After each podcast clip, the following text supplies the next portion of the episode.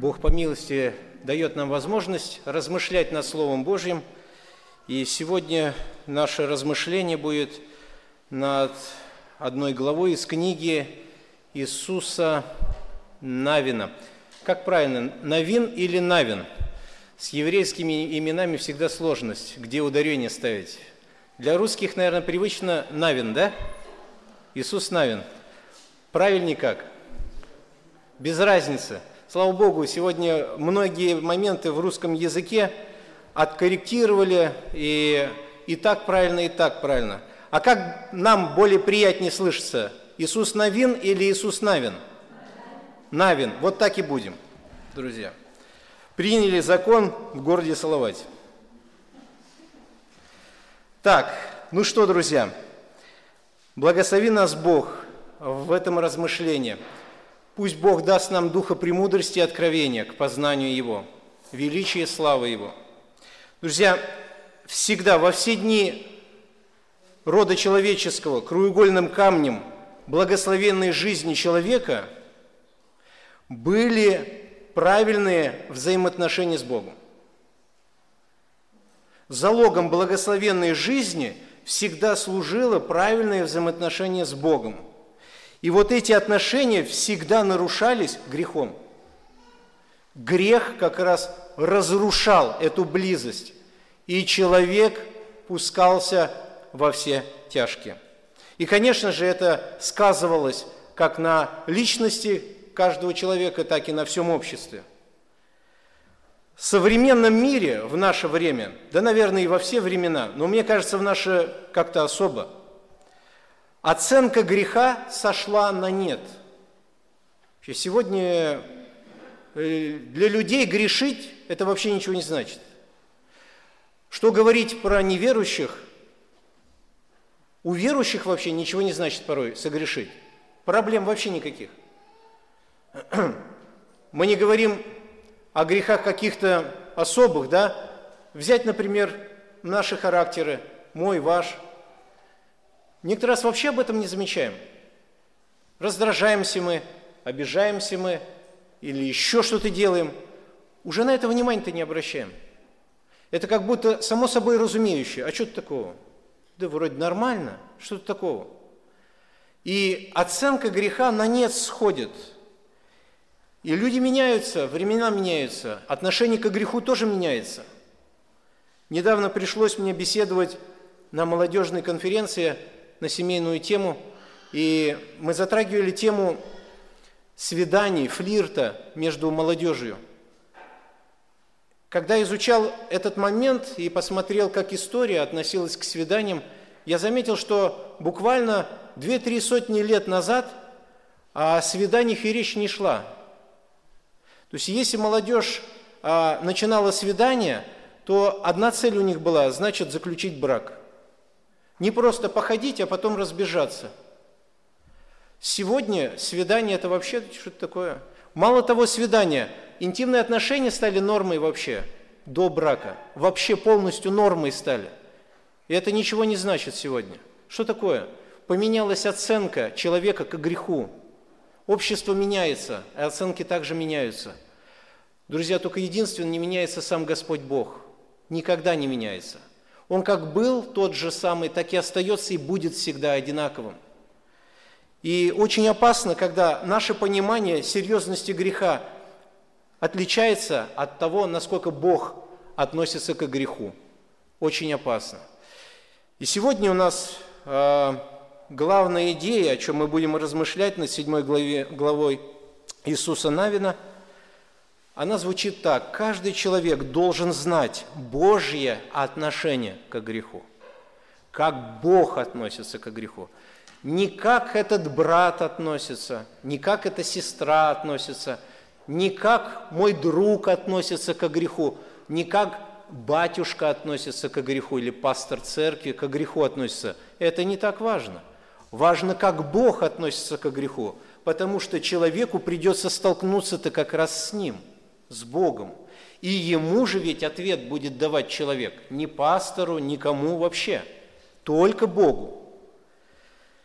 И сегодня мы рассмотрим одну историю из книги Иисуса Навина. Название этой книги из-за, из имени. А, Иисус Навин – это был ученик Моисея, которого Бог благословил и назначил вождем народа израильского после смерти Моисея. В задачу Иисуса Навина входило а, разбить на наделы землю, обещанную Богом для Израиля, и поделить между двенадцати коленами. То есть мы знаем, что израильский народ Бог вывел из египетского рабства и ввел их в обещанную землю. Еще говорят, обетованная земля. И Бог поделил эту землю, а на той земле были язычники и жили, грешили ненасытимо, и Господь решил их истребить. И на эту землю Бог обещал привести народ свой. Иисусу Навину достался такой отрезок времени, когда он участвовал в разделении этой земли по 12 коленам Израиля. Одним из первых городов, которым, который был завоеван еврейским народом, это был какой город, друзья? Так, те, кто пастора, просим воздерживаться от ответов. Да. Какой город, друзья, был первый, который евреи завоевывали? Вот они вошли в землю и за, Иордан прошли, да? Прошли Иордан реку, и там какой-то город был, нужно было его завоевать. Иерихон, друзья, Иерихон. И этот город был завоеван сверхъестественной силой. Не просто мечами, копьями, нет. Интересно, завоевывался этот город каким образом? Бог сказал, чтобы в течение шести дней один раз в день обходить город всему народу еврейскому. Э, я представляю, интересное зрелище, да? Людей-то не было тысячу человек – там же было где-то миллион с чем-то, а то и более. Вы представляете, какая масса народа ходит вокруг города? Там, наверное, кольцо-то замкнулось, когда они ходили. А иерихонцы, они со стен смотрели, что вообще происходит. И Бог сказал, шесть дней молча, один раз молча проходить надо. Но только трубы должны звучать, и священники должны идти впереди с ковчегом Господним. Дальше, в седьмой день, Бог сказал семь раз пройти этот город. И когда седьмой раз будете проходить, там нужно было воскликнуть громким голосом всему народу, и трубы тоже должны звучать. Так и сделали. И что произошло, друзья? Стены Иерихонские рухнули – рухнули до основания. И каждый, кто на какой стороне был, он должен был захватывать этот город. Одно из условий, когда город этот захватывали, одно из условий Господь сказал а, в 6 главе, 17 стих книги Иисуса Навина, «Берегитесь заклятого, заклятого, чтобы с вами не подвергну, чтобы самим не подвергнуться заклятию». Если возьмете что-нибудь из заклятого, и чтобы на стан сынов Израилевых не навести заклятие и не сделать ему беды, и все серебро, и золото, и сосуды, медные и железные, да будут святыню Господу и войдут в сокровищницу Господню. Вот одно из условий, что Бог сказал. Когда вы войдете в город, ничего не трогать. Все Господня, заклято. Мы еще о заклятии поговорим более подробно. Итак, друзья, вот ситуация. Народ так и сделал, как Бог сказал, Иерихон рухнул, и его захватили. Ну, теперь давайте мы будем продолжать наше размышление. Седьмая глава полностью Иисуса Навина. Главная идея – каждый человек должен знать Божье отношение к греху. Мы здесь возьмем много уроков для себя, для нашей жизни. Итак, друзья, первый стих. «Но сыны Израилевы сделали преступление и взяли из заклятого Ахан, сын Хармия, сын Завдия, сын Зары из колена Иудина, взял из заклятого, и гнев Господень возгорелся на сынов Израиля. Вот что произошло. Господь говорит, не вздумайте брать, чтобы не навлечь беды на народ. Не вздумайте брать заклятые. Ахан, сын Израиля, взял заклятого. И что произошло? Как написано, Господь разгневался на Израиль. Интересно, рассуждения Ахана какие были? Нас с ним не было, да? Мы не знаем, что он там думал, Ахан. Но ведь знал, что Бог говорит, смотрите, будьте осторожны, чтобы на все общество беду не навлечь, заклятое не возьмите. Ну, Ахан взял. И что происходит? Интересно, ждал ли Ахан результата какого-нибудь? Что будет? Ждал ли, ожидал? Думаю, интересно, что же будет, а? Что же будет? Господь что-нибудь сделать? Нет? Ожидание какое-то. Взял Ахан. Друзья дорогие, Господь разгневался, как написано здесь, возгорелся гнев на сынов Израиля. Второй, третий стих. Иисус из Иерихона послал людей в город Гай, что близ Беф Авена с восточной стороны Вифиля, и сказал им, «Пойдите, осмотрите землю». Они пошли, осмотрели Гай, и возвратились к Иисусу и сказали ему, «Не весь народ пусть идет, а пусть пойдет около двух, трех или около двух или трех тысяч человек и поразят Гай. Всего народа не утруждай туда, ибо их мало, их мало там». Друзья дорогие, второй по счету город, который они должны были завоевать – все нормально. Вы представляете, какое ликование было? Увидеть чудо, сверхъестественное завоевание города. Это не всегда такое бывало. Раз и город пал, стены пали. Удивительно. Ну и что? Гай, 8 а, глава, 25 стих, если смотреть, то там написано, всех же жителей, мужчин и женщины, женщин Гая было 12 тысяч человек. 12 тысяч в городе. Ну и пришли те, которые разведчики, и сказали Иисусу Навину, давай посылать много не будем, две-три тысячи, да и хватит. Они же знали опыт, они же понимали, что Господь на их стороне, они это знали. Поэтому зачем утруждать все общество? Пару тысяч хватит. Ну, хорошо. Но никто из людей не знал, что заклятое взяли. Никто из общества израильского не знал этого. Четвертый, пятый стих. Итак, пошло туда из народа около трех тысяч человек. Но они обратились в бегство от жителей гайских. Жители гайские убили из них до 36 человек и преследовали их от ворот до, э, до Севараим и разбили их на спуске с горы, отчего сердце народа растаяло и стало как вода.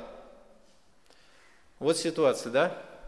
Вот только что они видели, Бог с нами, Бог все делает, вперед нога идем, и что?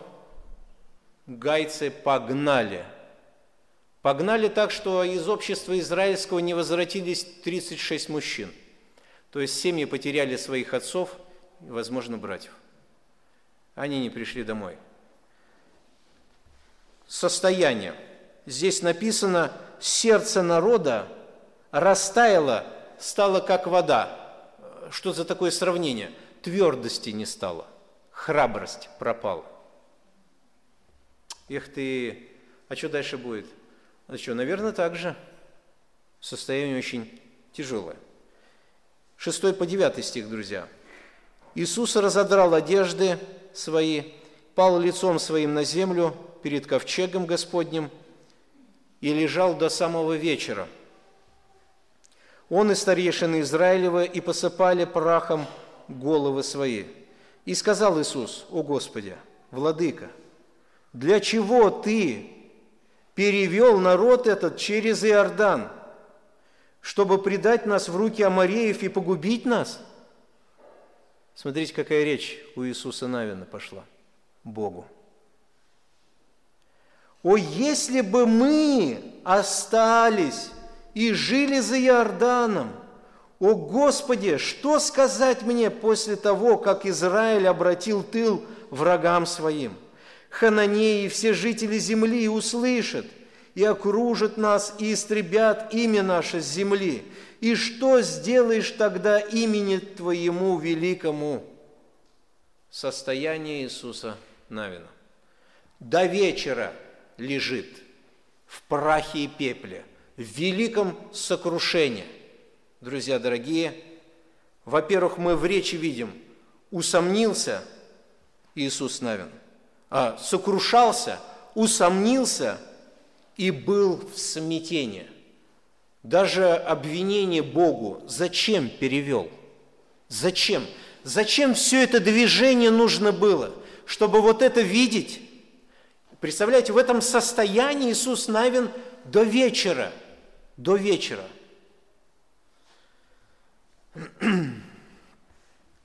Удивительно. Как сказал Господь, так и произошло. Сказал же Бог, берегитесь заклятого, чтобы на стан сынов Израилевых не навести заклятие и не сделать ему беды. Друзья, интересно. Сказал же Бог, если возьмете заклятое, беда будет. Кто оказался верным и непоколебимым? Ахан или Господь? Я верю, что, возможно, Ахану мысли пришли какие-то. Уж если бы он четко стоял на правильных основаниях, он бы не взял из заклятого. Но что-то пришло ему внутрь. Какие-то мысли его посетили. А что-то такого? Ну, взял я, ну, ну что-то такого, прямо уж, прямо уж будет беда какая. Великая беда будет. Да ничего не будет. Возьму, взял – Интересно, будет или не будет? Будет. Почему? По одной только причине. Бог верен своему слову. Он тот, который все знает, все видит, перед ним все оголено и открыто. Помните, Господь говорит Адаму, Адам, все можешь вкушать из сада райского, все. Только от дерева познания добра и зла не вкушай – когда вкусишь, тотчас смерть умрешь. Так? Так же Бог сказал. Ну, вроде все, это ж правда, правильно, все. Вдруг у Евы со змеем диалог. И змей говорит, на самом ли деле Бог сказал, ни от какого дерева не, не надо вкушать? Ева говорит, нет, от всего можно вкушать, вот только от этого дерева, потому что когда вкусим, смерть умрем. Что сказал змей? сатана. Не, да не бойся ты, не умрете, не бойся, не умрете, ничего не будет. То есть то, что Бог сказал, это буквально на это не надо обращать внимание. Его слова – это так себе, пустота, полная ерунда. То есть Бог лжец, я тебе говорю, не бойся, ничего не будет. На самом деле, я представляю течение мысли Евы – Ева, ты серьезно думаешь, что Бог лжец? Прежде чем коснуться, ведь плода у ней же какая-то там борьба внутри была. И дьявол еще говорит, знает Бог, что когда вы вкусите, вы будете как боги. И то, что дерево дает знание, это такое вожделенным показалось дерево. Ну, слышь, надо попробовать. Какая борьба внутри все равно была же, но все-таки перешла эту грань. Интересно, и мы наблюдаем со стороны. Бог сказал, тотчас умрете, а сатана говорит, не умрете. А мы, как наблюдатели со стороны, посмотрим, чья возьмет. Чья возьмет. Битва началась. Первая битва в Эдемском саду. Первая битва во Вселенной. Чья возьмет? Как вы думаете, чья возьмет? Да не бойтесь вы, ничего не будет. Поверьте, ничего не будет, ничего страшного. Съела да съела. Чья взяла? Бога взяла. Ай, ах, Ева, Что ты сделала, а? Как так, а? Ну почему? Ну, Ева, ну ты же знала, что Бог верен Слову Своему. Ты же это понимала, как одна из первого рода человеческого, да? Ты же знала, что Бог верен, что Он свят. Ты же знала, Ева. Ну что ж ты, а? Ну неужто ты не понимала, что Божье возьмет, что Господь что сказал, то сделает обязательно. Ах ты! Однажды, когда Бог решил уничтожить Содом, Гамору и близлежащие, близлежащие города, а, Бог сказал праведнику Лоту с его семьей, выходите и бегите из этого города, бегите в горы туда, бегите, и одно условие было какое? Только не оглядывайтесь. Не оглядывайтесь в те города, которые я буду поражать. Содом, Гамору. Бог излил серный дождь. Он уничтожил эти города. На месте этих городов сейчас Мертвое море находится. Друзья дорогие, Бог говорит, не оглядывайтесь, не оглядывайтесь. А что тут такого? Ну, что тут такого, не оглядываться? Ну, что такого? Ну, а что, жалко, что ли? Ну, посмотреть просто, что там дымит-то сзади. Как вообще там? Я думаю, ничего страшного нет. Ну, оглянулся хотя бы раз краем глаза там. Ну, как будто шнурки развязались. А сам повернулся да посмотрел. Ну, так как-нибудь.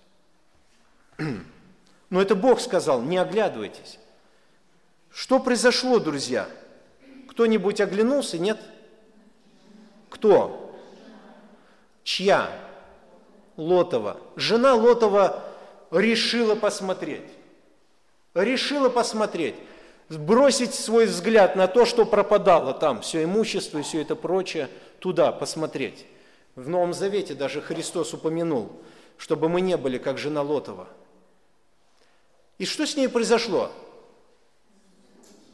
Прежде чем э, жена Лотова обернется, я думаю, какая-то была борьба, наверное. Она же понимала, она же знала, что не надо оборачиваться. Она же знала. Я верю, что, наверное, эта же идея, она была в ее сердце. Да не бойся ты, ну что ты? Да не бойся, ничего не произойдет. Ну что ты повернулась, посмотрела, что там уж такого-то? Ничего же не будет. Давай поворачивайся, жена. Давай, давай, давай, давай. Ну да, надо, надо все-таки повернуться. Повернулась. Что произошло? Окаменела окаменела, в соляной столб стала. Да что ты, жена Лотова, ну неужто ты не понимала? Это же Бог говорит, это же Его слово, ну что ты, а? Ну ты же знала, а? ну что ты такое? Ну вот муж твой без тебя остался теперь, теперь с этими дочерьми будет. Да что ты, Лотова жена, сделала-то, а? Почему ты так поступила? Разве ты не знала, что Бог верен своему слову? Разве ты этого не знала? Что если сказал, Бог обязательно совершит? Ну почему так, а? Чья взяла? Бога. По одной причине, потому что Бог верен своему слову, друзья. Бог верен своему слову.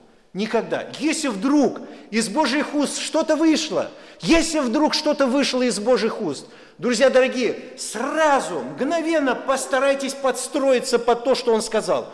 Если нет, если вдруг мы скажем, да ничего страшного, спрашиваю вас, чья возьмет?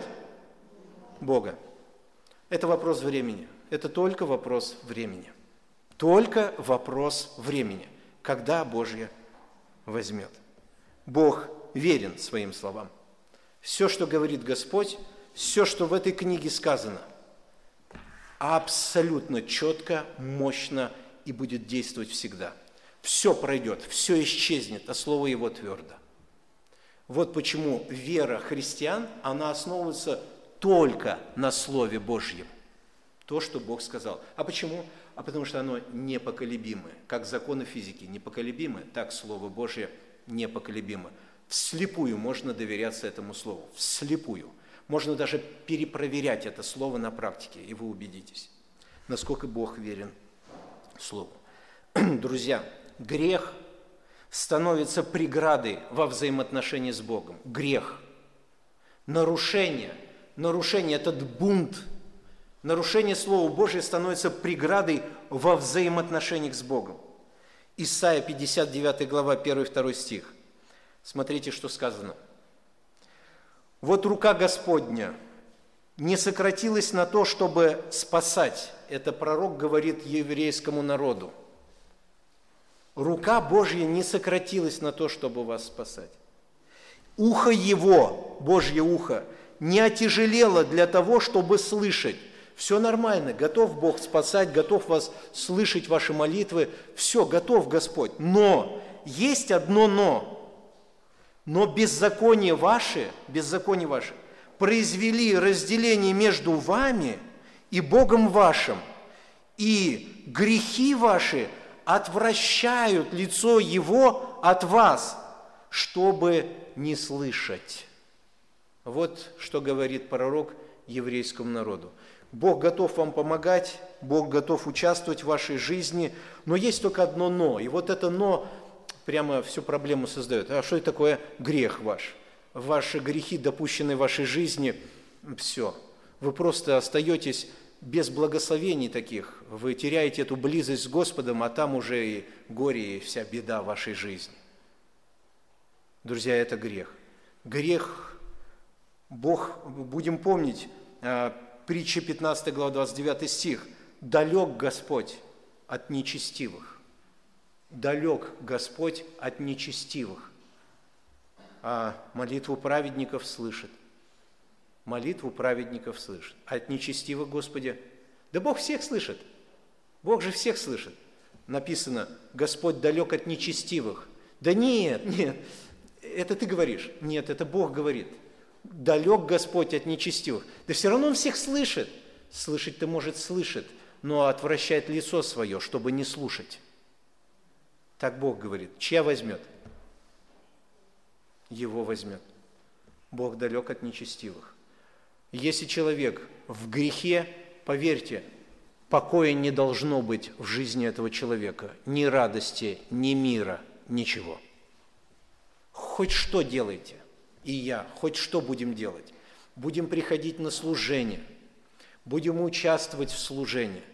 И, возможно, даже служение будет эффективным. Но если в моем сердце я допустил грех, и грех этот живет в моем сердце, то поверьте, чья возьмет? Божья. Бог возьмет. Я не буду иметь ни радости, ни покоя, ни мира, ничего. Я просто даже усомнюсь, как Иисус Навин, вообще, что ты сделал, Господи? Я усомнюсь в Евангелии, я усомнюсь в христианстве. Какая радость? Какой мир? Нету здесь ничего это полная ерунда, это показуха, это люди так вид создают, что что-то есть. На самом деле ничего нету. Есть, друзья. Только условия надо выполнить, четкие. Бог с грехом несовместим. Там нету ничего общего. Вот отсюда надо вообще все начинать. Отсюда все начинать надо. Здесь нужно начать копать огород. А иначе все бесполезно. Бог и грех несовместимы. Несовместимы. Выбирая грех, мы выбираем беду в нашей жизни. А вдруг беды не будет, если я буду грешить? Ну, вдруг беды не будет. Чья возьмет? Чья возьмет? Моя или Бог? За Богом победа, друзья. Слишком много примеров, чья возьмет. За историю человечества слишком много примеров, чья взяло в истории человечества и к несчастью, и к Божьей славе, все эти примеры, чья возьмет, они всегда были в пользу Бога. Никогда еще не было в пользу человека, когда человек грешил и говорит, мне ничего не будет. Не было еще такого ни разу. Некоторые люди смотрят на других людей, когда человек живет в грехе и видят успех его жизни – успех. Вы думаете, у этого человека покой в сердце? Никогда. Никогда. Даже если он улыбаться будет, в его сердце никогда в жизни покоя не будет. Вранье это все, ложь.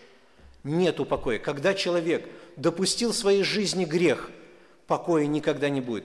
Теперь вопрос, а какой грех допускаем в жизни? Вообще, какой такой грех можно допустить, чтобы отношения с Богом нарушились? Какой грех?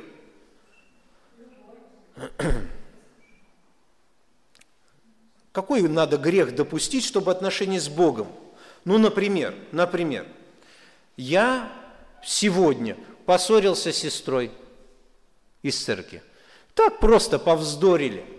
Просто повздорили, и я это больного внимания ты этому не придал. Ну, сказал ей пару ласковых слов, и все. Ну, ничего страшного, просто психанул. Понимаете, как с ней не психануть? Как вот с сестрой или с братом, или с мужем, или с женой, ну как с ними не психануть-то, а, друзья? Ну, если ненормальные люди, как с ними это по-другому? Допустил я грех или нет? Ну, ничего страшного же. Ничего страшного же. Ну, может, стоит извиниться? Да зачем? Ничего страшного же. Я что, просто пару ласковых же сказал. Я же не ударил ее. Ничего же не было. Просто пару ласковых сказал. А в этом что, какой страх? Ну как какой страх? Бог и грех, они несовместимы. Да прямо уж несовместимы. Все так живут. Все, весь мир так. Ну значит, со всем миром несовместим Бог, если так. Да ничего страшного. Чья возьмет? Божий возьмет. Вы в этот момент, когда произошла ссора, вы потеряли покой, прежде всего взаимоотношения с Богом рухнули из-за этого греха. Они никогда не наладятся, если вы не оставите грех. Никогда. Даже если в вашей жизни будет успех какой-то, но внутреннего покоя не будет. Божий возьмет, друзья. Грех с Богом несовместим. Пусть Господь нам поможет, что из текста мы увидели с 1 по 9 стих, Господь отвращается от согрешивших, отвращается. И хороший пример, исторический пример, пример живой на израильском народе. И пусть нам Бог даст эти уроки усвоить, мне лично и вам лично тоже. Пусть Господь нам поможет, друзья. Давайте дальше. С 10 стиха по 23 мы будем говорить вот на какую э, тему, что Господь выявляет грех. Выявляет грех. В первом э, по 9 стих Господь отвращается от согрешивших. С 10 по 23 Господь выявляет грех. С 10 по 12, друзья, читаем. Господь сказал Иисусу, встань, для чего ты пал на лицо твое? Израиль согрешил. И приступили они завет мой, который я завещал им. И взяли из заклятого, и украли, и утаили, и положили между своими вещами. Зато сыны Израилевы не могли устоять перед врагами своими и обратили тыл врагам своим, ибо они подпали заклятию. Не буду более с вами, если не истребите из среды вашей заклятого. Вот условия, друзья. Иисус, Господь сказал Иисусу. Когда Бог сказал Иисусу? В какой час времени Господь сказал Иисусу?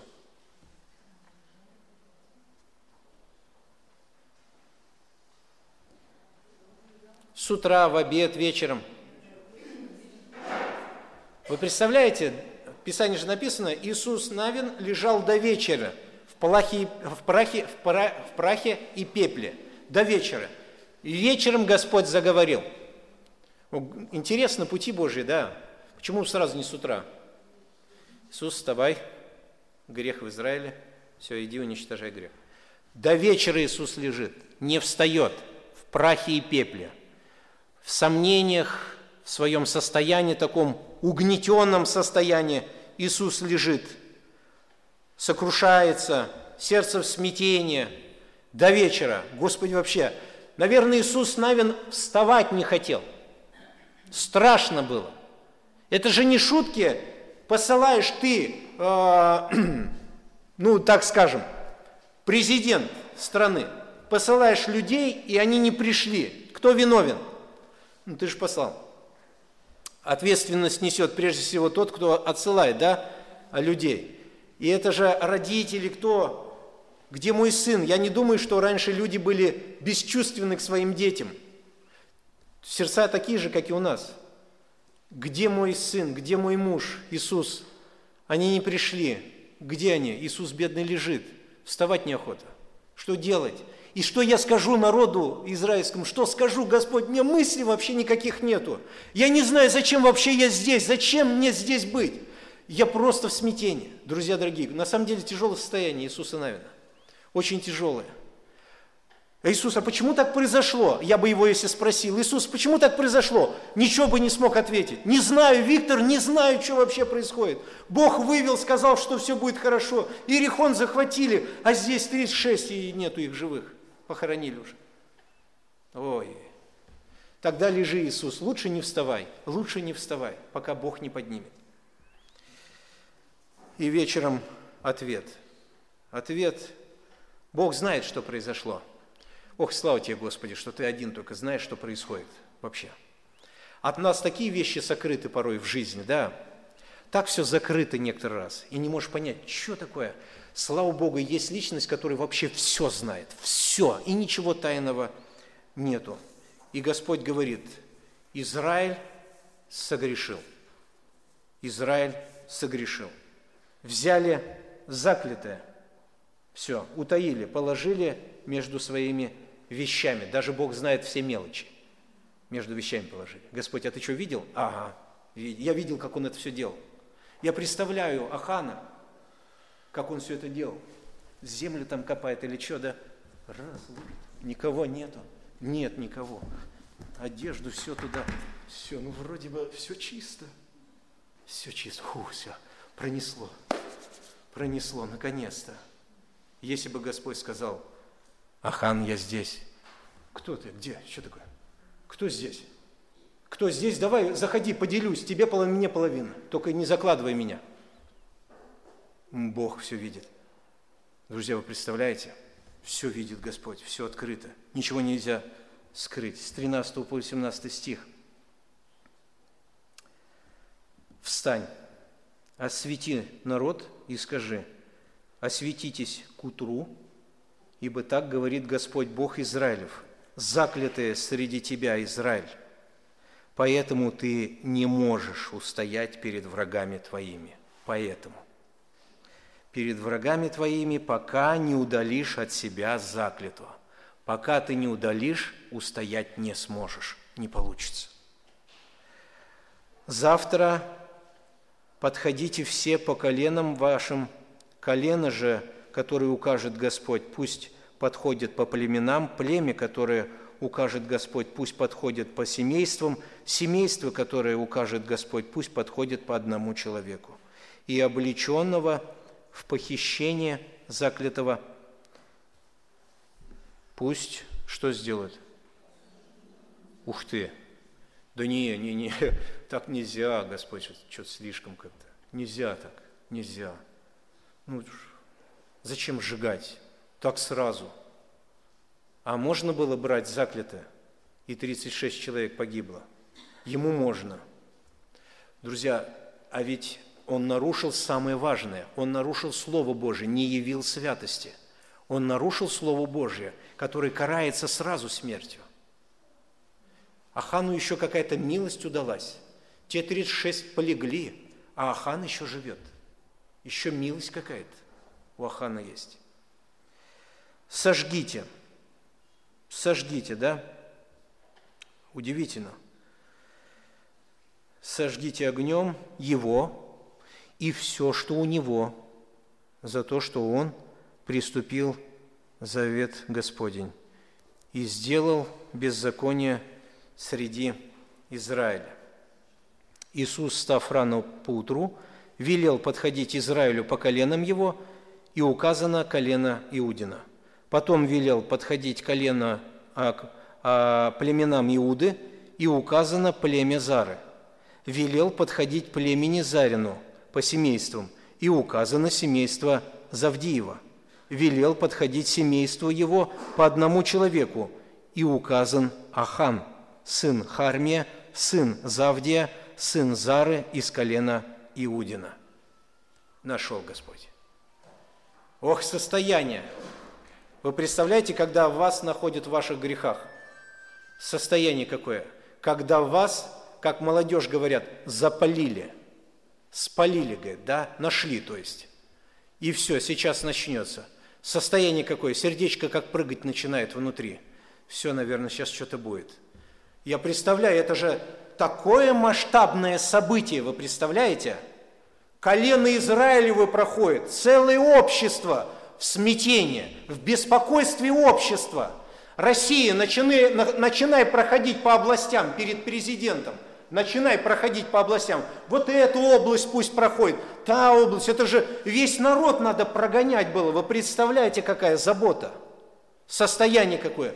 Смотрите, что сделал грех вообще, да? Сколько лишней работы вообще, сколько суеты лишней. Все, из 12 коленов, колено Иудина.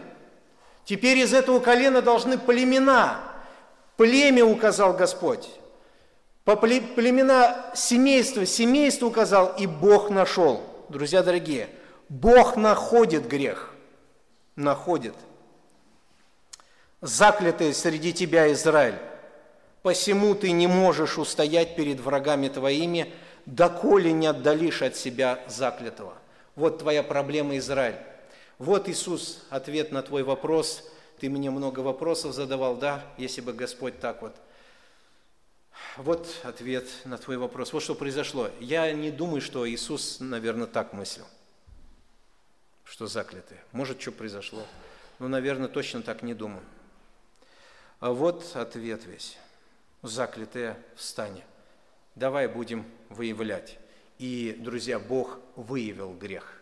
Единственный, кто знает наши грехи все, это Он. Это тот, перед которым панорама, экспозиция грехов – вся, твоя и моя, вся раскрыта. Все, что мы с тобой делаем, и Он четко и ясно видит. От мизерных до самых таких, как мы по-человечески рассуждаем. Маленький грех, большой грех. Перед Ним все открыто. Друзья, Бог выявляет грех, и Он обязательно его выявит. И 15 стих, Бог уничтожает этот грех облеченного в похищение заклятого пусть сожгут огнем, его и все, что у него. А, а они за что? Ну так, за то, что он приступил завет Господень и сделал беззаконие среди Израиля. Читаем дальше, 16 стиха, а, с 18 стиха читаем. Да, с 19. Тогда Иисус сказал Ахану, «Сын мой, воздай славу Господу Богу Израилеву, и сделай перед Ним исповедание, и, и объяви мне, что ты сделал, не сокрой от меня». В ответ Иисусу Ахан сказал, «Точно, я согрешил перед Господом, да, это я». Бог Изра... Э, перед Господом Богом Израилем и сделал то и то. Между добычей увидел я одну прекрасную синарскую одежду и 200 сиклей серебра и слиток золота весом в 50 сиклей. Но это мне полюбилось. Так вот как-то полюбилось, и, и я взял это. И вот это спрятано в земле среди шатра моего и серебро под ним – Полюбилось мне, понравилось Иисус. Я вот увидел, когда все рухнуло, смотрю, добро такое. Так вот прямо сердце привязалось. Думаю, дай-ка возьму. Взял и спрятал. Иисус, а, Иисус послал людей, и они побежали в шатер. И вот все, что спрятано было в шатре его, и серебро под ним, они взяли это из шатра и принесли к Иисусу и ко всем сынам Израилевым и положили перед Господом – Иисус и все израильтяне с ним взяли Ахана, сына Зары, серебро и одежду, и слиток золота, и сыновей его, и дочерей его, и волов его, и ослов его, и овец его, и шатер его, и все, что у него было, вывели на долину Ахор. И сказал Иисус, за то, что ты навел на нас беду, Господь на тебя наводит беду в день этот. И побили его все израильтяне камнями, и сожгли их огнем, и наметали на них камни. Ай-яй-яй. Ай-яй-яй. Ахан, что ты сделал? Что ты сделал, Ахан? Зачем? Ужасная ситуация. Вы представляете, а это ведь правда все это было. Это история. Это история еврейского народа. Ужасное состояние. Друзья дорогие, интересно, смотрите, механизм искушения Ахана. 21 стих. «Я увидел, мне полюбилось, я взял, спрятал». Увидел, вначале надо увидеть, потом это м, сердце войдет, потом что это, когда в сердце войдет, м, надо сделать, сделать, и все. Знаете, где-нибудь еще видите такой механизм в Библии? Книга Иакова, послание. В искушении никто не говорит, что Бог меня искушает. Бог, никого, Бог сам не искушается и никого не искушает. Помните? Помните? Смотрите, механизм практически такой же. Иаков, 1 глава, 13 по 15 стих. В искушении никто не говори, Бог меня искушает. Почему? Потому что Бог не искушается злом. То есть и он не реагирует на зло, то есть он не может впасть в грех, Бог. Он не искушается злом и сам не искушает никого. Не заставляет Бог специально грешить человека.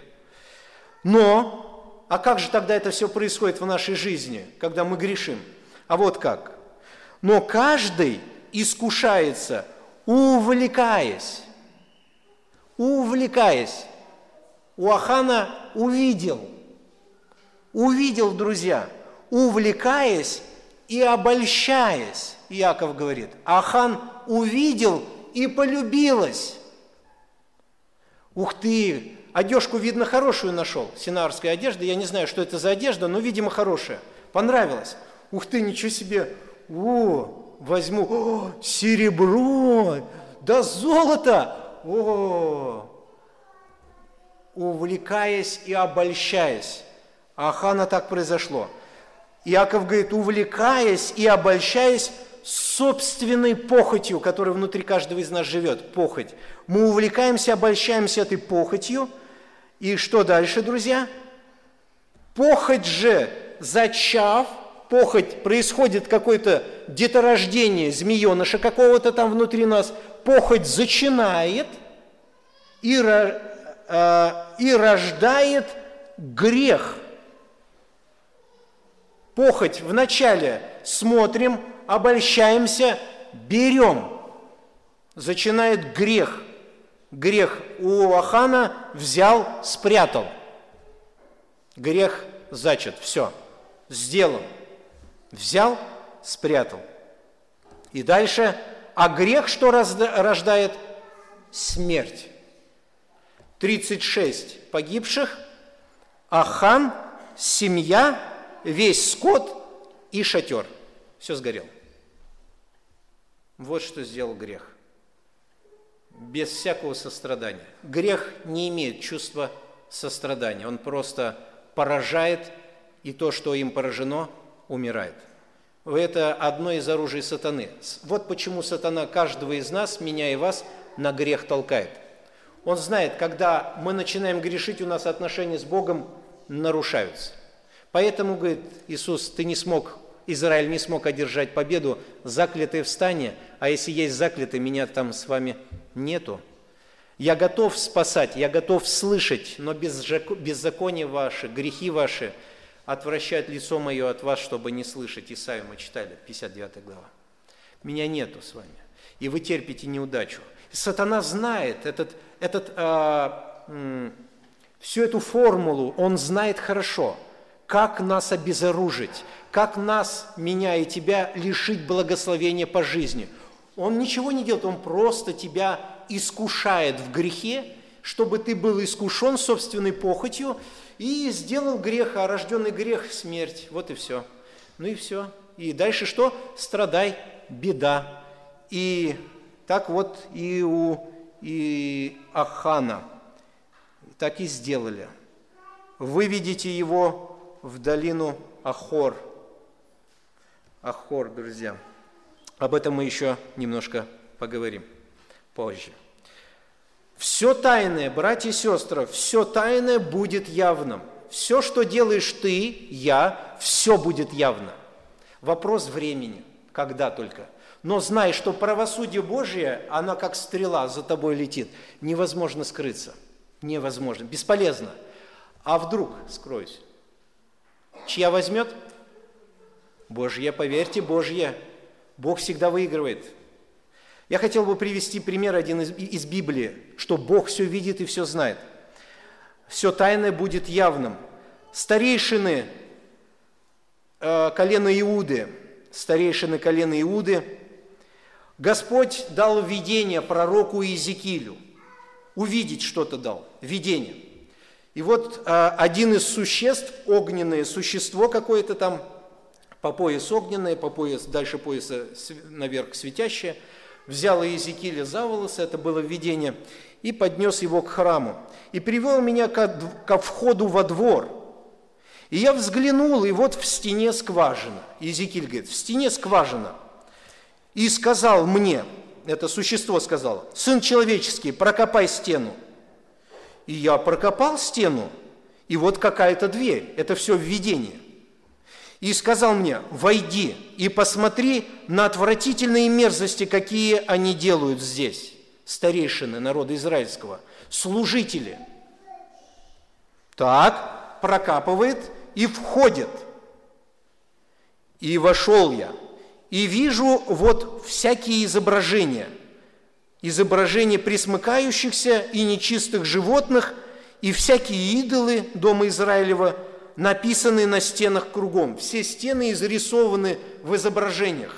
Изображения животных и всего там идольского израильского народа. То есть народ израильский посмотрел на язычников, как они поклоняются истуканам и идолам, и взяли эту идею, перенесли себе. И в храме вот эти 70 старейшин нарисовали это все на стенах. И 70 мужей из старейшин дома Израилева стоят перед ними, перед этими рисунками, и Иезания, сын Сафанов, среди них. И у каждого в руке свое кадило. Кадило и густое облако курений возносится кверху.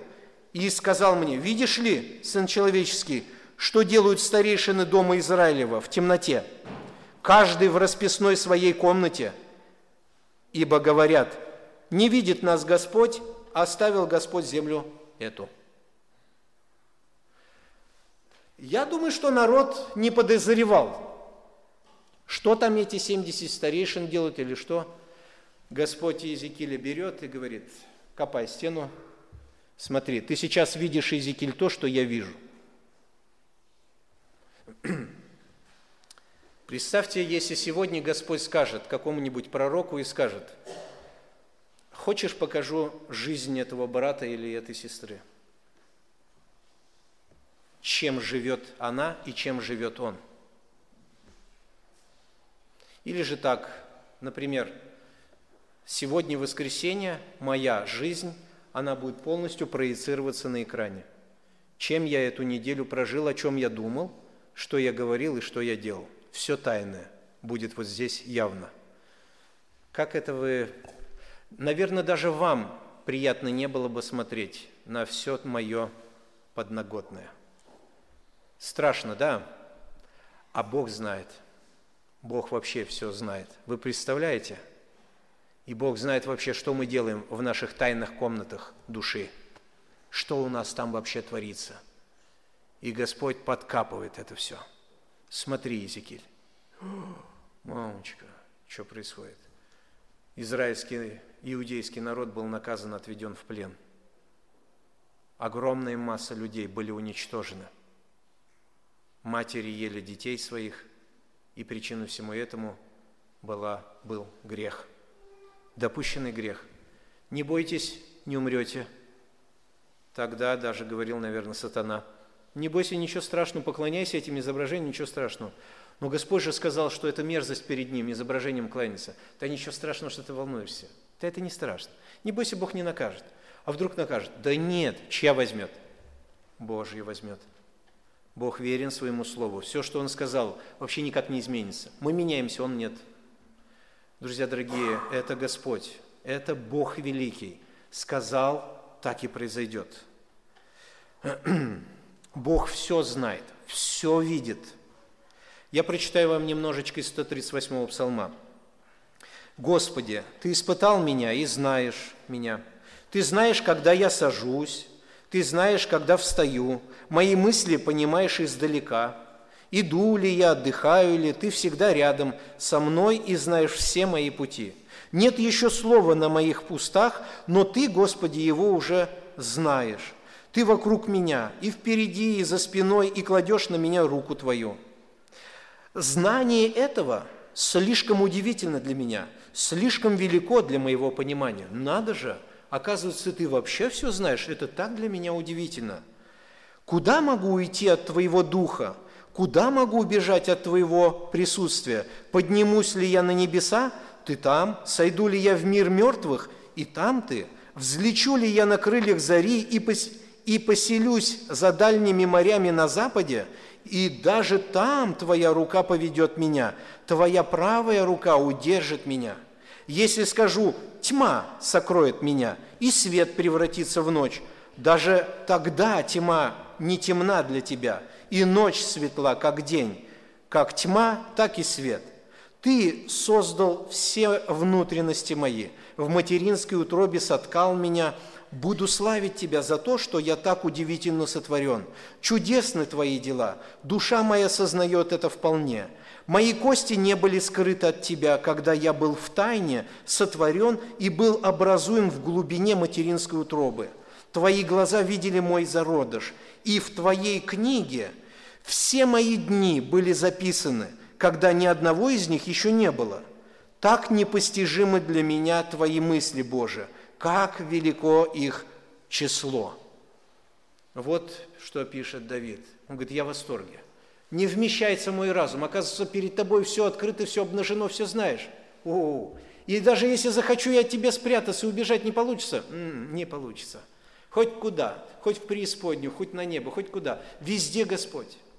Бесполезно, друзья. Удивительно, как Бог открывает свою сущность, природу. О, если бы нам знать Его хорошо, Бога, если бы нам Его понимать, кто Он, с кем мы имеем отношение, дело. Друзья, помните, залог благословенной жизни – это тесные взаимоотношения с Господом, и только грех их нарушает, больше ничего. И сатана эту формулу знает. Поэтому он делает все, чтобы мы жили в грехах, чтобы мы жили в этом проклятии греха и мучились каждый день, каждый Божий день. Сатана отнимает нашу радость, каждый день отнимает. Радость только в Господе, только в мире с Ним. Другого варианта нету. Я хотел бы еще к этой теме добавить. Христос в книге Откровения говорит в послании к семи церквам, помните, да, там семь церквей было, вы представляете, каждой церкви он сказал вот какие слова. «Знаю твои дела». Каждой церкви он сказал «Знаю твои дела». Братья и сестры, он также и нам свободно может сказать «Знаю твои дела». Я вообще знаю, чем ты живешь. Знаю, о чем ты думаешь, что говоришь, что делаешь, что делаешь в тайниках твоего сердца. Все знаю. Все знаю. Знаю твои дела. Почему он может знать? Потому что Он Бог всезнающий. Вот и все. Бог всезнающий. Он глава церкви, Он знает все, все дела. И Он силен обнаружить твой и мой грех. Единственный кто – это Бог. Братья и сестры дорогие, Бог знает все твои грехи. И однажды, и мои, и однажды Он их оголит. Он это сделает. Все тайное сделает явным. Это за Богом стоит. Говорят в народе, не заржавеет за ним, да? Вот Бог точно, если уж Он сказал, Он это сделает. Рано или поздно, это вопрос времени, когда Он это раскроет. Все тайное сделает явным. Бесполезно прятать грех. Господь отвращается от согрешивших, и Господь выявляет грех. Мы сегодня об этом говорили. Наша главная мысль – каждый человек должен знать Божье отношение к греху – он отвращается от греха, от грешника и раскрывает грех. Что дальше делает Бог, когда Бог раскрывает грех? Давайте дальше будем читать 24-26 стих книги Иисуса Навина. Иисус и все э, израильтяне с ним взяли Ахана, сына Зары, и серебро, и одежду, и слиток золота, и сыновей его, дочерей его, и волов его, и ослов его, и овец его, и шатер его, и все, что у него было, и вывели их на долину Ахор. И сказал Иисус, за то, что ты навел на нас беду, Господь на тебя наводит беду в день этот. И побили его все израильтяне камнями, и сожгли их огнем, и наметали на них камни. Набросали на него большую груду камней, которая уцелела и до сего дня. После этого утихла ярость гнева Господня. После этого все стало на места, друзья. Потому то место называется долиной Ахор даже до сего дня. Итак, друзья, все семейство. Я, когда размышлял над этим текстом, думал, если бы животные умели разговаривать в семействе Ахора, ослы, овечки, а куда нас ведут? А вас сейчас убивать будут, сожгут вас. А за что? Животные бы, наверное, сказали. А что мы плохого сделали? Мы все нормально. Трудились на хозяина, мы ошибки не сделали. Не-не, ошибку сделал ваш хозяин. Из-за вашего хозяина горе коснется и вас. Вас сожгут. Сожгли даже дом, шатер. Все, все вообще, абсолютно все. Дети, от которых потомство должно было быть, и то все сожгли. А, девочек, мальчиков, все хозяйство, все сожгли. О, а хан за синаарскую одежду, за слиток золота, за это вот серебро, это все вот твое будущее перечеркнуто? Ага. Ты это знал? Ну, как бы примерно знал, но я думал, что ничего страшного. Ну, ну ничего. Один раз я это уже делал, как-то пронесло, наверное, тоже пронесет как Все это нормально. Ахан, ты не знал Бога, что Господь, если сказал, что заклято это все? Да знал. Я думал, моя возьмет. Бога взяла. Бога взяла. Ай, жалко. Как переводится слово Ахор? Долина Ахор. Перевод этого слова – беда, горе. В долину беды и горя вывели Ахана. Там ждет тебя беда. И до сего дня называется долина беда. Когда Иисус и Навин книга писалась, там написано так. Ахан сделал горе себе, семье и государству. Всех сожгли, друзья. Всех сожгли, набросали груду камней. Грех всегда приносит горе. Друзья, грех всегда приносит в горе в нашу жизнь, в твою и мою жизнь, всегда. Сколько в истории человечества можно сделать холмов из этих камней, которые накидали на Ахана – если бы за каждый грех человека накидывали груду камней на него, сколько бы таких холмов было на планете Земля?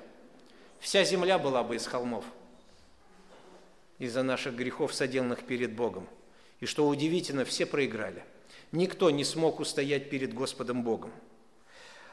Это холмы, когда люди не смогли противостоять искушению и поддались, как Ахан поддался. Как поддаешься ты и я – своим искушением. И сатана нам здесь говорит, да не бойся, не умрешь, ничего страшного же. Помните деяния апостолов Анании и Сапфира, брат с сестрой, верующие. А, один же человек по имени Анания с женой своей Сапфиры продал часть своего, своей земли. Раньше такая ситуация была, все приносили к ногам апостолов.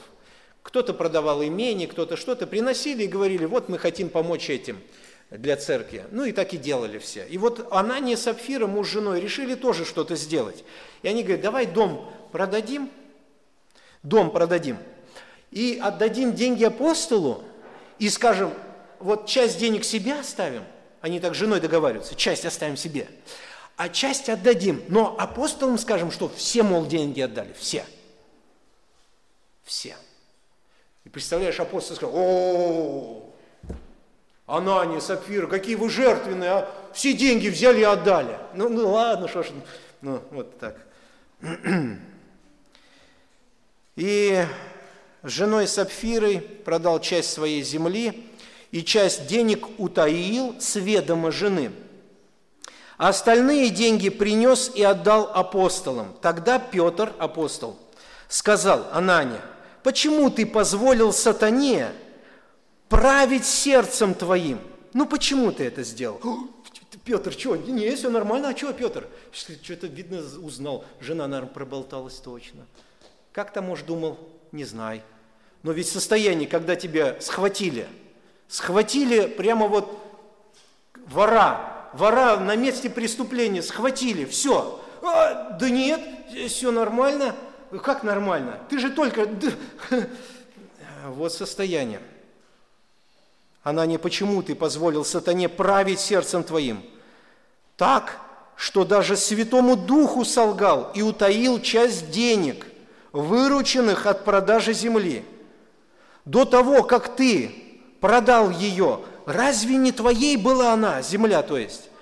А после продажи разве не твои были деньги, разве не мог ты ими распоряжаться? Ты же мог половину отдать, ну ничего же в этом такого бы не было. Зачем ты задумал такое? солгать Святому Духу. Зачем? Не людям, а Богу солгал ты. Ты Бога обманул.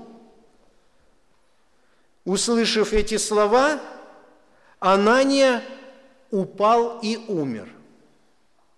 Вы представляете, за обман в церкви, первой церкви, да, за обман. Друзья дорогие, братья и сестры, если бы Бог тебя и меня за обман наказал смертью, мы бы сейчас сидели здесь или нет? Не знаю, может быть, один-два человека глухонемые какие-нибудь сидели бы. Вот, не знаю. Допускали ли вы малюсенький какой-то обман? Да. А что, там же мы, помните, начали общение наше сегодня, что чувство к греху настолько сошло на нет, что для нас ничего не стоит свободно обмануть, свободно, как пройдоха, что-нибудь сделать, свободно, вообще как с гуся вода, раз и все. А что тут такого? Ничего страшного, Господь говорит, у тебя да, ничего страшного, у меня-то все на месте стоит. Бог, Он неизменный же остался. А мы меняемся, мы все в худшую сторону меняемся, меняемся, меняемся, пока вообще в охор нас не вывели и не сожгли, пока такое не наступил. А мы меняемся, друзья. Друзья дорогие, удивительно, и это происходит. И когда он упал замертво, Пришли юноши, обернули его тело в погребальное полотно, а затем вынесли и похоронили. И всех, кто услышал об этом, объял великий трепет, страх. Прошло около трех часов, пришла жена Анании. Она не знала о случившемся. Петр спросил ее, скажи, за столько ли вы продали свое поле? Жена что говорит? Да, да, Нормально, да, за столько. Все. Она ответила, да, за столько. Тогда Петр сказал ей, значит, и ты, и муж твой сговорились испытать Духа Господня. Взгляни, вот похоронившие мужа твоего уже у дверей. Они и тебя вынесут. Тотчас же упала она у ног его и умерла. Войдя юноши, увидели ее мертвой, вынесли и похоронили возле мужа. И великий страх объял всех верующих и всех слышавших об этом. Грех всегда приносит суету в жизни. Бедные юноши, да, и этого похоронились, еще и этого хоронить. Грех так заставил их суетиться. Грех. Всегда проблему приносит грех в жизни. Всегда. Знаете, у Екклесиаста 8 главе 11 стих написано «Не скоро совершается суд над худыми делами». Не скоро совершается суд над худыми делами. От этого и не страшится сердце сынов человеческих делать зло. Бог сразу нас не умерщвляет, как Ананию и Сапфиру. Мы согрешили, мы же пробуем, да? Я извиняюсь, я время затянул, друзья. Но тема такая – Сердце коснулось, хочу все открыть ее. Мы же как пробуем грешить? Вот грех. Попробуй, что? Внутри говорит, не надо, отношения с Богом потеряешь. Другая мысль, да не бойся ты, ничего не будет страшного. Ну вот попробуй, вот просто пальцем, вот просто вот сделай, не умрешь же. Ну ладно, давай. Слышь, не умер. Нормально, слышь. Вот, хорошо. А так еще попробуй, два раза еще. Да, да, да, да тоже не умер я. А ты еще три. Да три, да ты не умираю. Ха, слышь, а неплохо. Так, слышь, я остаюсь детем Божьим, грешу и не умираю. Вообще хорошо. Во катит. Во хорошо. Нормально. И Екклесиас говорит, не скоро совершается суд над худыми делами. От того и не страшится сердце сынов человеческих делать зло. Не сразу ты погибнешь. Возможно, на 2022 раз, когда ты так сделаешь, ты сразу умрешь, и тебя не станет. Возможно, даже вся семья твоя. Не знаю, может, как-то что-то произойдет. Но беда, пойми, твой Ахор ждет тебя. Ахор – это что? Беда, горе. Твой Ахор обязательно ждет тебя. Обязательно твоя долина. Если ты с грехом решил играть, оно обязательно придет тебе. Любой, друзья, грех. Не вздумайте сейчас сидеть и думать, я же не грешу такими грехами, как те грешат. А, бесполезно. У Бога грех – любой грех. Жадность – грех, раздражение – грех, э, гнев – грех, ложь – грех. Э, с вожделением смотрим на женщин, на мужчин – грех. Перед Богом все грех. Все, что негативно – грех. И Бог к греху относится негативно. Сегодня мы об этом смотрели. Господь отвращается от согрешивших, Господь выявляет грех, и Бог наказывает грех. Так Бог делает, друзья. Какой выход из положения? Давайте сейчас мы уже приблизились, уж много так говорили об этом негативном, аж осадок какой-то внутри. Выход-то какой из положения? Давайте мы разделим выход для неверующих людей, которые еще Бога не знают, и выход для детей Божьих, которые уже имеют мир с Господом, но допустили в жизни своих грех. Для неверующих, друзья дорогие, однажды на суде перед Богом а вы обязательно придете на этот суд, потому что так Библия говорит Бог. Вы придете, после смерти вы идете на суд к Богу. Вы обязательно туда придете. И Бог также укажет на вас, как на согрешивших людей. И ваши грехи будут обвинением против вас. Однажды это произойдет. И вас также будет ожидать ваш Ахор. Только это будет вечный Ахор – озеро огненное. И это будет. И это обязательно будет. А точно ли будет? А вдруг не будет? А вдруг не будет? Чья возьмет? Божий возьмет. Вопрос времени. Подождите лет 10, ну, до своей смерти, подождите, там все увидите. Только единственное, уже оттуда никогда не возвратитесь, уже поздно. Поменять можно здесь только на земле. Там уже ничего не поменяете, бесполезно. Ну, Бог выиграет, поверьте. Бог такой, никуда не денешься. История вся в этих холмах, в этих охорах, вся история человечества. Везде охор, везде беда. Где грех, там беда. Все это коснется. Тебя лично это коснется. Вопрос времени. Не веришь, не верь, это дело твое, не страшно. От этого Бог, поверь, ничего не потеряет. Славы своей не потеряет. Но ты много потеряешь. Ты всю вечность загадил все твое будущее уничтожено из-за греха. Это ожидает тебя. Что делать? Некоторые скажут, что мне делать? Я еще не имею мира с Богом, я еще его не знаю, я его еще не понимаю, какой он. Что мне делать? Друзья, написано в Библии. Верующий в Сына, в Иисуса Христа, имеет жизнь вечную. Неверующий в Сына не увидит жизни этой вечной, но гнев Божий пребывает, уже пребывает на нем. Вы представляете, друзья, вы, если еще не примирились с Господом, гнев Бога над вами пребывает. Так, так Бог говорит. И другая мысль. Да не пребывает. Не, да не пребывает, не бойся ты. Какой гнев? Не знаю, в голову твою, не знаю, какую ерунду говорят эти люди, ненормально. Они сами ненормальны, тебя еще ненормальным сделают. Не ходи больше на это собрание. Не вздумай приходить сюда, потому что вообще ненормальным станешь друзья дорогие, так сатана говорит. Но Бог-то говорит в своем слове погибель. погибель. Что нужно? Вот что нужно. Довериться Христу. Он твое оправдание. Вот этот вот Иисус, Он твое оправдание. Бог надежду тебе дает. Какую? Бог переложил вину всего мира, там и твоя вина тоже, переложил всему, э, вину всего мира на Иисуса Христа, на Него переложил. И Его вместо мира наказал, Христа наказал. Это Божья милость и Божий подарок. То есть вместо тебя наказан другой. Тебе нужно только довериться вот этой личности, довериться на Него, как на своего личного Спасителя, довериться как на путь спасения, который Бог дает человечеству, довериться, поверить Богу, что это правда. Вот Господь какую милость дает тебе, друг дорогой. Вместо тебя уже Христос ответил за грехи твои. Он уже сделал весь ответ, Он все совершил. И тебе хочет подарок подарить. Подарок, чтобы снять с тебя вину всех твоих грехов, чтобы охора в твоей жизни не было – чтобы однажды Господь не вергнул тебя в озеро огненное на вечное мучение и страдания.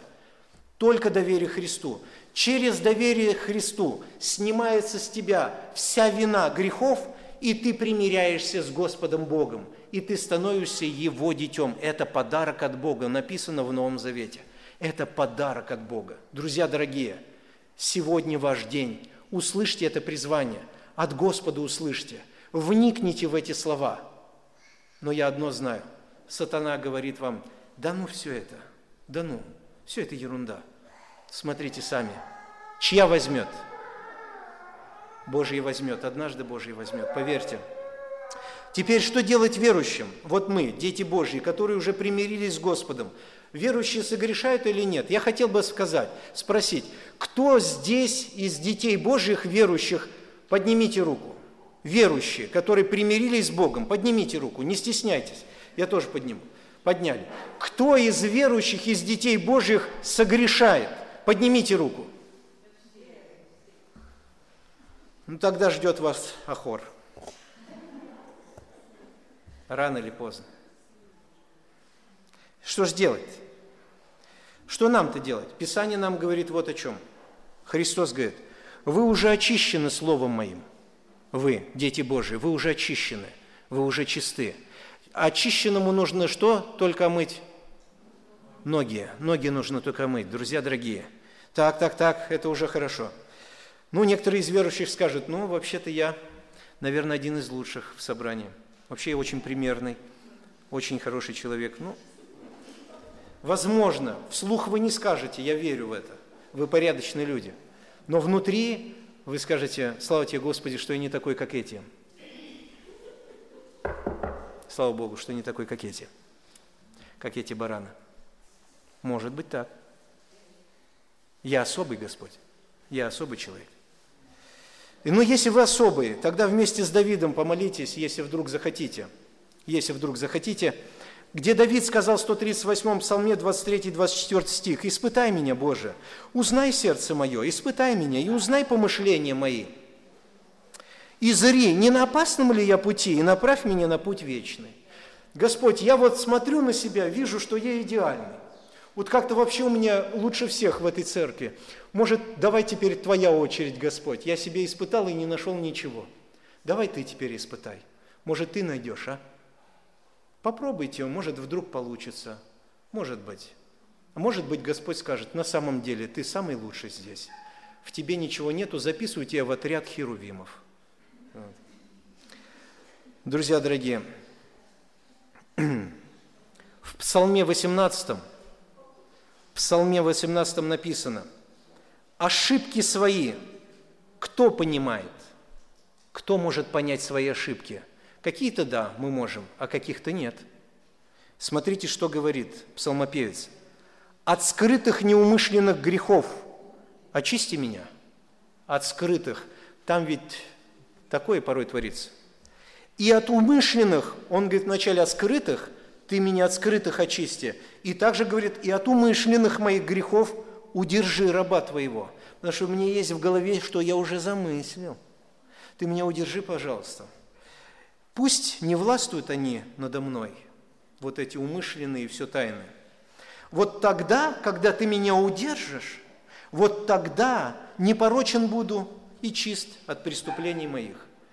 Псалмопевец понимает, если не Господь, он пропал. Если не Бог, он в этом деле проиграл. Псалмопевец понимает, только в Господе. Бог – наша сила. Христос и Иисус, друзья, наша сила, та, которая способность дает противостать греху. Если кто-то согрешил, братья и сестры, может быть, здесь есть кто согрешил, может быть, хотя все руки подняли. Но все ли понимают, что они согрешили? Многие руки поднимают и говорят, я согрешил, но только вот из-за этого ненормального. С ним разве можно хорошо жить? Разве можно не грешить с этим человеком, с кем я рядом живу? Нет, там невозможно. Если был бы нормальный, то бы это. Разве я могу нормально с этими людьми общаться? Нет, нет, конечно, очень тяжело. Тут прямо аж всего трясет. А почему трясет? Ну, я, понимаете, херувимы как-то, думаю, что они не понимают? Херувимам ведь все понятно. Друзья дорогие, если вдруг кто-то согрешил, и если вы понимаете, что вы согрешили, вы понимаете, что вы сделали горе. 28 притча, 13 стих. «Скрывающий свои преступления не будет иметь успеха». Кто скрывает преступление, успеха не будет иметь. Это Бог говорит. А кто сознается в преступлении и оставляет преступление, тот будет помилован. Так Бог говорит тоже. В Евангелии от Иоанна, 1 глава, 8-9 стих. «Если исповедуем грехи наши, то Он, будучи верен и праведен, простит нам грехи наши и очистит нас от всякой неправды». Братья и сестры дорогие, есть надежда прекрасная. Если вдруг вы вляпались, очередной раз вляпались, знайте, что Господь желает только одно – открытости перед Ним и желание оставить. То есть, э, э, то есть, Господи, Ты говоришь, чтобы я оставил. Хотя я, конечно, люблю этот грех, но ты говоришь, чтобы я оставил. Господь, я не способен это оставить, но Ты силен это все сделать. Господи, яви Твою славу.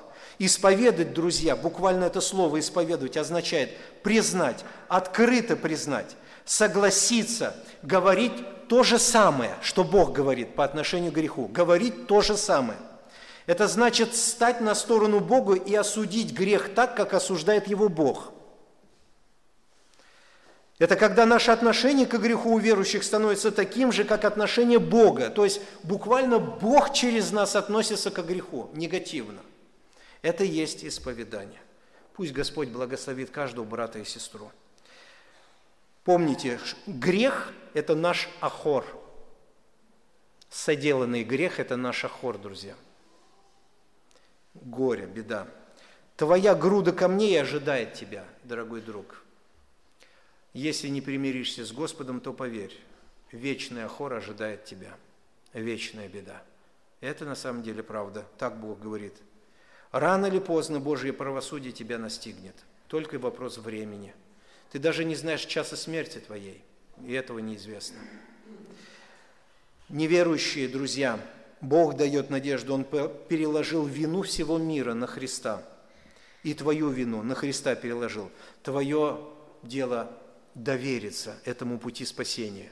И если ты доверишься верю, ты сразу обрадуешься, возблагодаришь и будешь радоваться, что милость Божия коснулась тебя.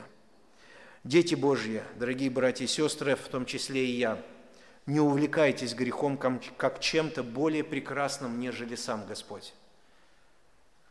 Грех, он на самом деле притягателен, но Господь лучше, более прекрасен наш Господь. В нем сосредоточие всех благословений, в нем все во всем. Не угошайте Духа Христова, который в вас присутствует. Не угошайте его, чтобы Отцу не пришлось идти на крайние меры в вашей жизни. Крайние меры мы видим Анания, Сапфира, крайние меры мы видим первое послание Коринфянам, в вечере Господне многие умирали, да? Крайние меры. Помоги нам, Господь, предаться во власть Божия. Сегодня мы говорили вместе с вами, каждый человек должен знать Божье отношение к греху, как Бог относится к греху. Наше отношение к греху со временами меняется, но Божье нет. И мы увидели, что Господь отвращается от согрешивших. Мы увидели, что Господь выявляет грех, и Господь наказывает грех. И, друзья, Господь дает и надежду – чтобы выйти из этого ужасного состояния. И надежда наша – Иисус. Это наша надежда ежедневная, в ком человек находит все прощение, всю милость и всю радость. Нам нужно только одно – Боже, это я. Я виновен, Господь. Я хочу выйти из этого ужаса, Господи. Я не хочу, чтобы передо мной прошли колено. Я не хочу, чтобы весь этот процесс прошел передо мной, пока Ты лично меня не покажешь всему. Я хочу, чтобы это произошло раньше. Боже, сокрушай мое сердце и дай мне осознать свои грехи перед Тобой и искать милости у Тебя. Помоги нам, Бог, братья и сестры дорогие. Благослови каждого. Я сейчас призываю всех вас встать и в безмолвии с Богом пообщаться.